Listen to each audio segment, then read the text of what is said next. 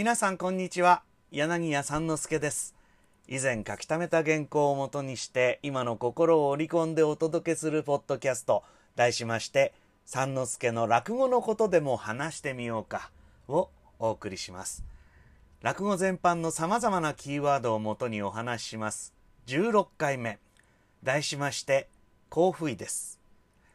私の大好きな話の一つでストーリーがちょっとあるんで親しみやすいんじゃないかと思うんですよね。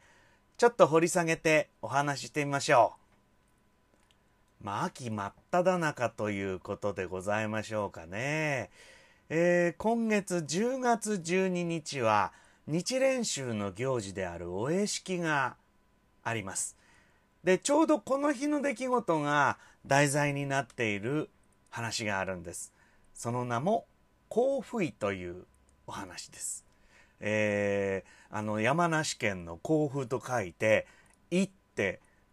送り仮名みたいに振るんですけど甲府いちっちゃい「い」にする人もいますし、えー、カタカナのちっちゃい「い」にする人もいるんですけど、まあ、とにかくへんてこりんな名前ですよね。えー、作者不詳の古典落語の演題というのは、まあ、音楽とか小説と違ってまあどっかするとねタイトルが先にできてそれから音楽や小説が生まれたりすることがあるじゃないですか古典落語の場合はそれはありません、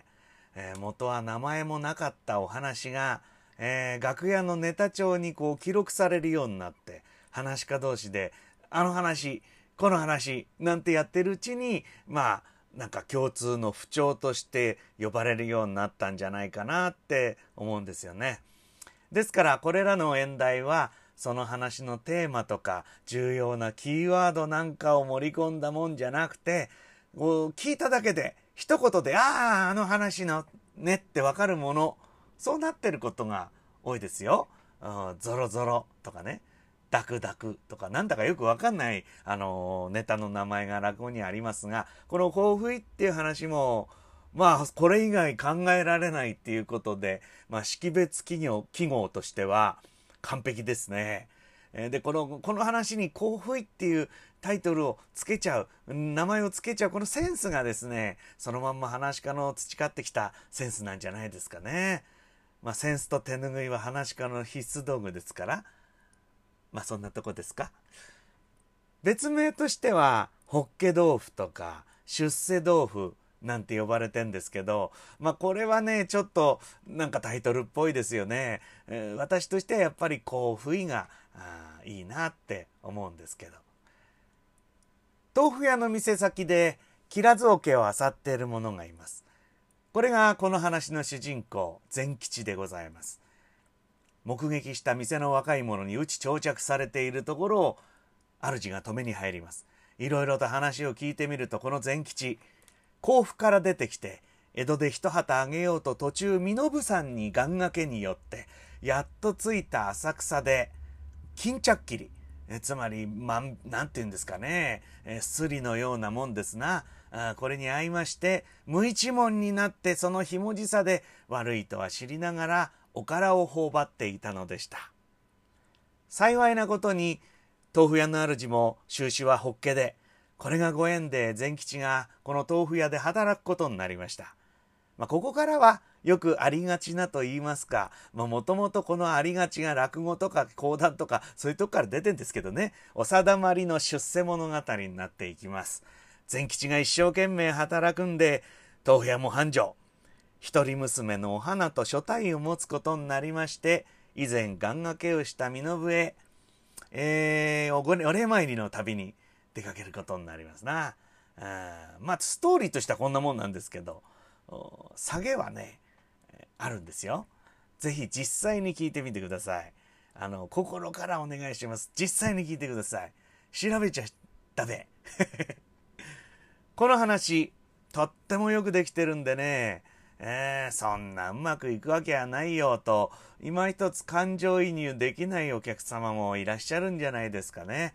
まあ、そのお客様にも、ちょっとね、もうちょっと素直に聞いてもらいたいなとか、まあ、多少の原因があるかと思いますけど、まあ、きっとこれは話し家の力量の至らないせいでございますな。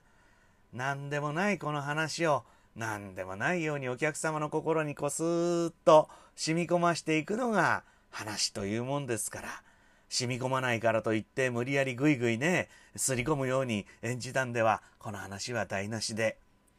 話し家とお客様との浸透圧の差がこう綺麗に、えー、釣り合った時に、この興奮が興奮になるんじゃないかなと思います。あらすじにもありましたが、これはご縁を扱った話です。まあ、世の中いろんなご縁がありますし、そのご縁も多様化、多層化しているように思いますが、その中で一番単純な、まあ、袖振り合う縁っていうのが、これは現代では乏な乏しくなってるような気がしますね。まあこういうコロナ時代ではなおさらで、まあ、あの、オンラインとかそういうところでは、しょっちゅう、会ったり喋ったりしてても、その偶然、こう、何かに出っくわすということが、まあ、少なくなっているような感じですね。人脈なんて言葉が価値を持ってるんですよ。人脈っていうのはなんかこっちからこう、なんていうんですか、無理やり掴んでいくっていうか、なんかこう増やしたその数っていうか、そういうものがものを言うっていうか、ちょっとなんか私も好きな言葉ではないんですけれども、たまたまそこにいたから、ついうっかり結ばれたご縁。で、もしかすると、それっきりになってしまうかもしれないけど、それが一生続くかもしれないご縁というものの優先順位がちょっと低くなってるような気がするんですよね。大事にしたい縁じゃないですか？公衆の場所でも個人の持つ力が大きくなりまして、まあ、携帯電話、スマホの画面、イヤホンからの音、そのコンパクトの鏡だけ見て、電車の中でお化粧している人、なんていうね、まあ、自分の世界がま中心になってしまうと、そのたまたま目の前にいた他人との縁を、まあ、自ら拒絶していると言ってもいいんじゃないでしょうかね。これはもちろん自分にも言っていることで、つい、まあ電車の中なんかスマホ見て過ごしちゃいますからね。ちょっとだけ顔上げて周りの景色を見ると、うっかりしたご縁があるかもしれないんですよね。我々話し家は、見知らぬ方々とのご縁がなりわいと言っても過言ではない商売です。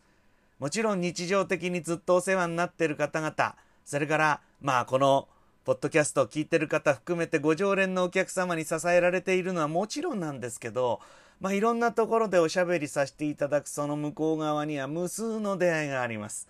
それに加えて、まあ終演後にも楽屋訪ねていただいたりね、打ち上げと称する、まあ、宴席にご一緒させていただいたり、えー、極論すれば、まあ、話し方はね、初めてお目にかかるという、お初にお目にかかるということがあ仕事になっているという人生かと思います。初めて人と会うということは、とても濃密な体験ですよね。もう第一印象とか、なんかこう、なんていうのかな、感覚的なものが多いような気がいたします。窮地の友との1時間の語り合いよりも、だその第一印象を交換し合ってる一瞬の時の方が交わされる情報量が多いんじゃないでしょうか。これからもできる限り叶うことならば日本中の方々とお初にお目にかかっていきたい。で、みんなで幸せになっていきたい。幸福医というお話はそんなことを感じさせてくれるんじゃないでしょうか。こういうこと言ってるとねなんかこの甲府医またやりたくなっちゃうななんて思ったりするんですよ。ですからねこのポッドキャストが私の次の仕事のなんかモチベーションになったりして、えー、実は、えー、先日ご紹介した野ざらしもやっぱりこのポッドキャストの収録がきっかけでいやまたやってみようかなと思って、えー、近頃また思い出してやっております。えー、これもまた面白いことでぜひまたどっかで、えー、落語会おいでになってお聞きいただけるといいななんて思ったりしておりますよ。いかがでしたでしょうか？このポッドキャストは毎回キーワードを変えながらおよそ週1回先週ちょっとサボっちゃったけどね、えー、まあなんとか更新していく予定でございます。次回もどうぞお楽しみに。